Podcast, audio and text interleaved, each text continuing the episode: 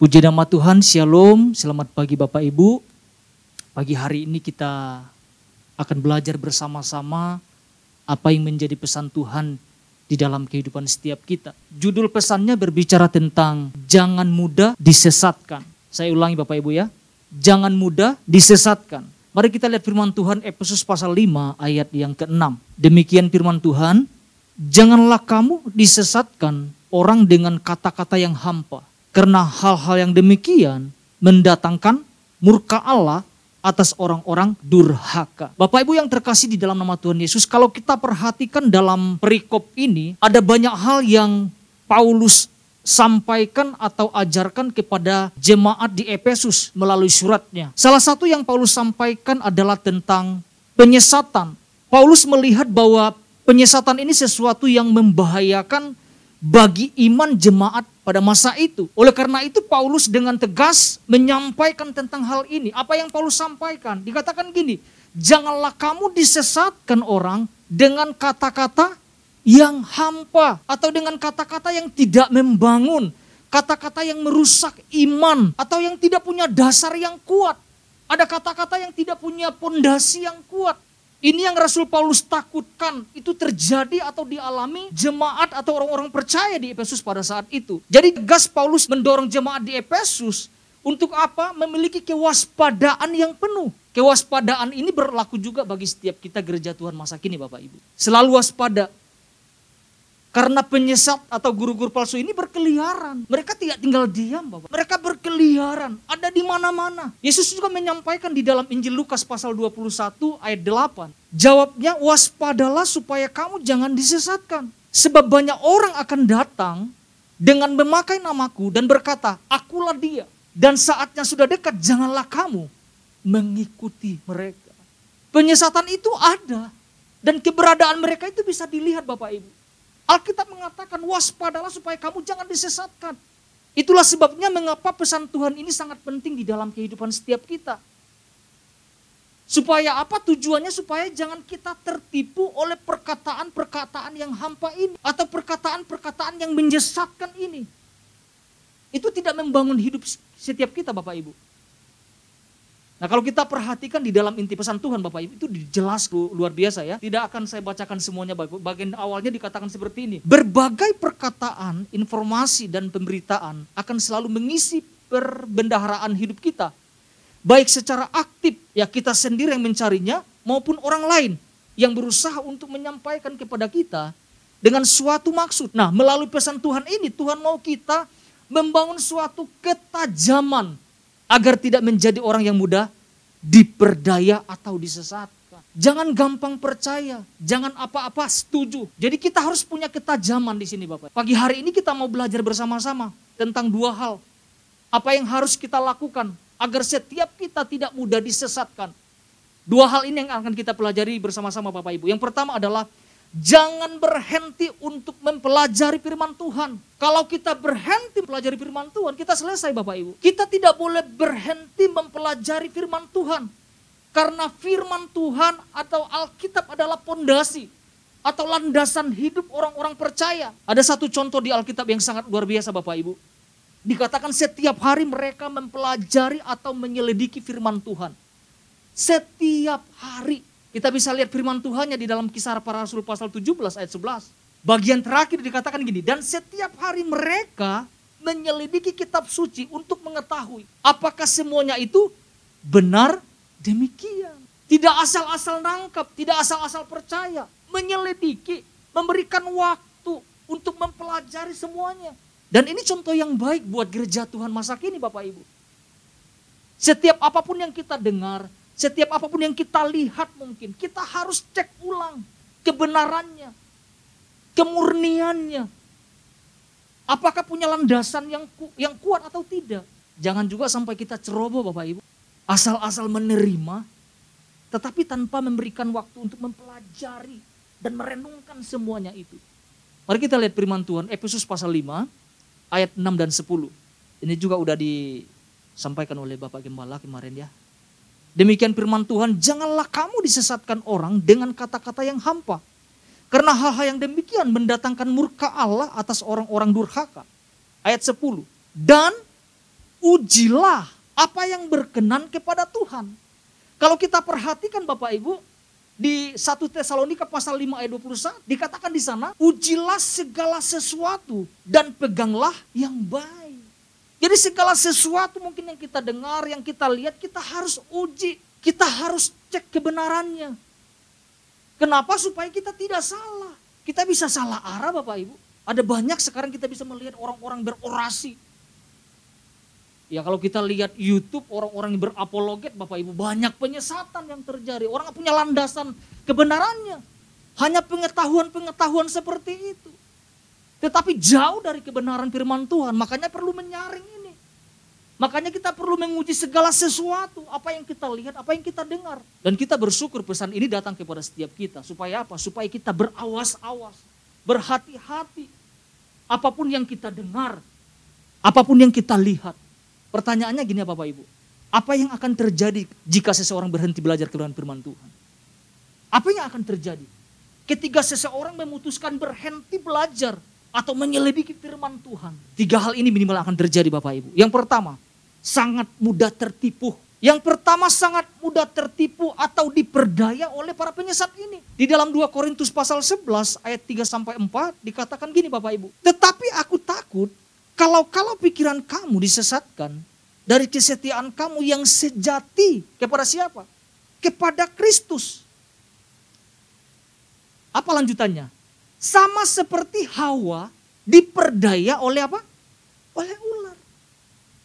Dengan apa? Dengan kelicikannya Bapak Ibu. Ayat 4 kita lihat. Sebab kamu sabar saja jika ada seorang datang memberitakan Yesus yang lain daripada yang telah kami beritakan atau memberitakan kepada kamu roh yang lain daripada yang telah kamu terima atau Injil yang lain daripada yang kamu telah kamu terima. Kita bisa lihat penekanannya, Hawa diperdaya. Hawa tertipu. Dikatakan ambil saja, makan saja. Setelah kamu makannya, kamu akan sama seperti Allah. Ah, ucapan-ucapan seperti ini yang mengerikan. Kalau itu terjadi di dalam kehidupan orang-orang percaya. Tidak punya landasan yang kuat asal menerima. Tergiur. Dikatakan ada firman Tuhan isapan-isapan jempol yang membawa kita ke binasaan nanti. Kita harus sadar ini. Penyesat-penyesat ini bertebaran di mana-mana. Apalagi yang kedua. Yang pertama sangat mudah tertipu. Yang kedua mudah terombang ambing Bapak Ibu. Oleh apa? Oleh rupa-rupa angin pengajaran Nanti kita bisa boleh baca di Efesus pasal 4 ayat 14 sampai 15. Ada orang-orang yang mudah terombang-ambingkan oleh rupa-rupa pengajaran yang menyesatkan. Kenapa mudah terombang-ambing Bapak Ibu? Karena tidak punya landasan yang kuat. Kita bisa melihat hari ini Bapak Ibu, banyak orang-orang yang murtad meninggalkan imannya. Karena apa? Tidak mau menyelidiki. Tidak mau belajar, malah memutuskan berhenti belajar, tidak mau belajar firman Tuhan. Itu yang terjadi hari-hari ini Bapak Ibu. Kita bisa memperhatikan hari-hari ini orang tidak mau dimuridkan. Orang tidak mau digembalakan, tidak mau tertanam dalam gereja satu lokal. Sukanya lompat-lompat, kayak kutu loncat Bapak Ibu. Ke mana-mana. Itu kita bisa lihat hari-hari ini. Ya kan? Sekedar, sekedar percaya. Tetapi tidak diajarin, tidak dimuridkan. Tidak punya mentor di dalam kehidupannya Nah orang-orang yang tidak punya mentor ini Bapak Ibu, liar. Pengajarannya liar. Saya pernah mengajarkan sesuatu kepada ini ya orang-orang sekolah Alkitab, teologi. Hanya memutuskan untuk cari pasangan. Sempat datang ke rumah juga, moral dan sebagainya. Ya mesti putuskan dengan benar. Harus minta kepada Tuhan. Yang sesuai. Tapi kan sudah cinta. Ya udah jelas-jelas beda dong. Gak bisa yang namanya terang bersatu dengan kegelapan gak mungkin. Harusnya jelas melihat, harusnya menyelidiki, melihat kebenaran itu. Satu hal yang saya ingat, jangan lanjutkan saya bilang kalau tidak memang searah. Tertipu dengan apa? Mungkin paras yang elok, merasa sudah cocok dan sebagainya. Ya saya bilang ya, kamu cek lagi deh. Jangan sampai nanti kamu keluar dari jalur ini saya bilang. Jangan kamu sampai terpesona dengan hal-hal yang sesuatu yang punya dasar yang kuat. Jadi bisa berbahaya. Ya, jadi penting sekali kita benar-benar untuk memperhatikan menyelidiki firman Tuhan. Apalagi yang ketiga yang terjadi, Gampang menyetujui ajaran apa pun. Asal cocok, langsung terima. Asal sesuai dengan keinginan dan kedagingannya, ya setuju. Tanpa menyaring apa yang dia lihat, apa yang dia dengar, atau apa yang dia terima. Ada banyak orang-orang percaya yang hari-hari gampang setuju, gampang iya, gampang sepakat. Jadi apa yang harus kita pelajari? Jangan sampai kita berhenti mempelajari firman Tuhan. Tujuannya cuma satu Bapak Ibu, supaya kita tidak mudah tertipu, supaya kita tidak mudah diperdaya oleh pengajar-pengajar sesat ini. Ini membahayakan iman kita Bapak Ibu. Membahayakan pertumbuhan kita di dalam Kristus. Itu poin yang pertama yang kita pelajari. Yang kedua adalah terus memperlengkapi hidup kita dengan hikmat Tuhan. Ini ini sesuatu yang sangat penting sekali, Bapak. Di akhir zaman ini kita sangat memerlukan yang namanya hikmat Tuhan di dalam kehidupan setiap kita. Karena lewat hikmat Tuhan yang penuh di dalam kehidupan setiap kita akan menuntun kita, akan mengarahkan setiap kita, akan memagari pikiran-pikiran kita.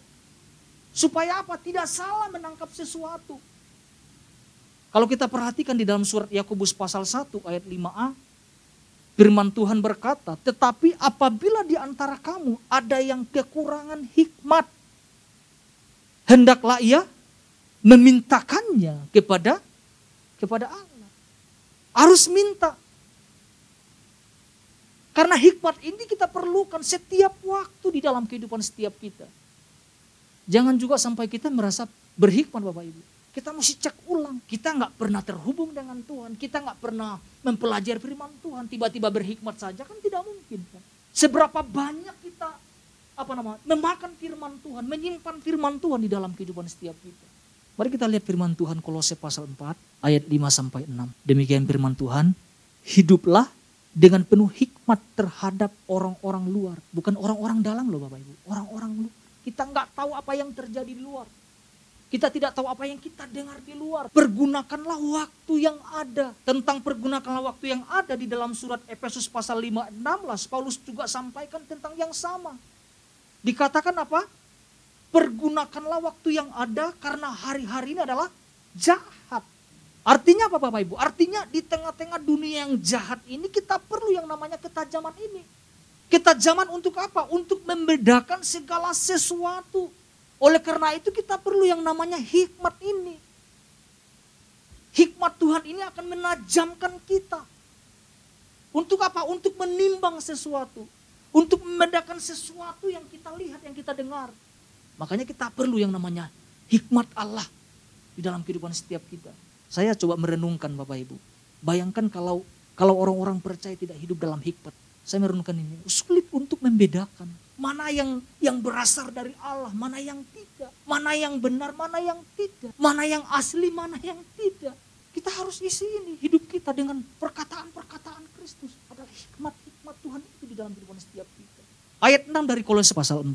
Saya mau lanjutkan Bapak Ibu. Demikian firman Tuhan. Hendaklah kata-katamu senantiasa penuh kasih, jangan hambar. Sehingga kamu tahu bagaimana kamu harus memberi jawab kepada setiap orang. Bagaimana dikatakan bagaimana kamu harus memberi jawab kepada setiap orang. Jadi kalau berhadapan dengan pengajar-pengajar sesat ini Bapak Ibu jangan langsung ditengking ya. Dalam nama Yesus. Gitu. ada, ada etika ternyata. Ada cara bagaimana kita harus menyampaikan sesuatu. Ya karena mungkin kita tahu dia penyesat, kita langsung tengking-tengking dia kan. Jangan juga gitu kan. Justru kita mau arahkan, kita bawa kepada jalan yang benar. Karena Tuhan panggil kita untuk apa Bapak Ibu? Menelanjangi kegelapan. Itu dahsyat banget Paulus sampaikan itu di dalam Efesus pasal 5 ayat 11. Kita dipanggil untuk hal itu, untuk menelanjangi setiap kegelapan. Ini tugas kita sebagai gereja Tuhan. Bukan kita dipengaruhi, tapi mempengaruhi. Bukan terbawa, tapi kita membawa orang kembali kepada jalan yang benar Bapak Ibu. Jadi apa yang harus kita lakukan? Yang kedua ini Bapak Ibu kita terus memperlengkapi hidup kita dengan hikmat Tuhan. Setiap waktu Bapak Ibu dalam kehidupan kita tidak boleh salah.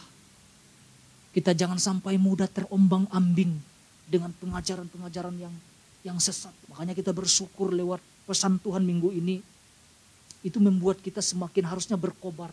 Untuk apa? Untuk menyelidiki kembali tentang apa yang kita dengar apa yang kita terima. Karena kalau kita perhatikan berita-berita sekarang ngaur-ngaur Bapak Ibu. Berita-beritanya tentang ketakutan lah. Saya suka melihat tentang orang-orang yang murtad Bapak Ibu. Bayangkan orang-orang boleh menyatakan sesuatu bahwa apa yang mereka dulu iman itu salah. Saya pikir ini kalau kalau anak-anak kecil yang belum bisa membedakan itu ini yang sangat membahayakan kehidupan orang-orang percaya. Bukan anak kecil saja, orang-orang dewasa yang tidak tertanam, tidak dimuridkan, itu sangat mudah terbawa. Jadi makanya diperlukan hikmat Tuhan di dalam kehidupan setiap kita. Untuk menangkal setiap ajaran-ajaran sesat.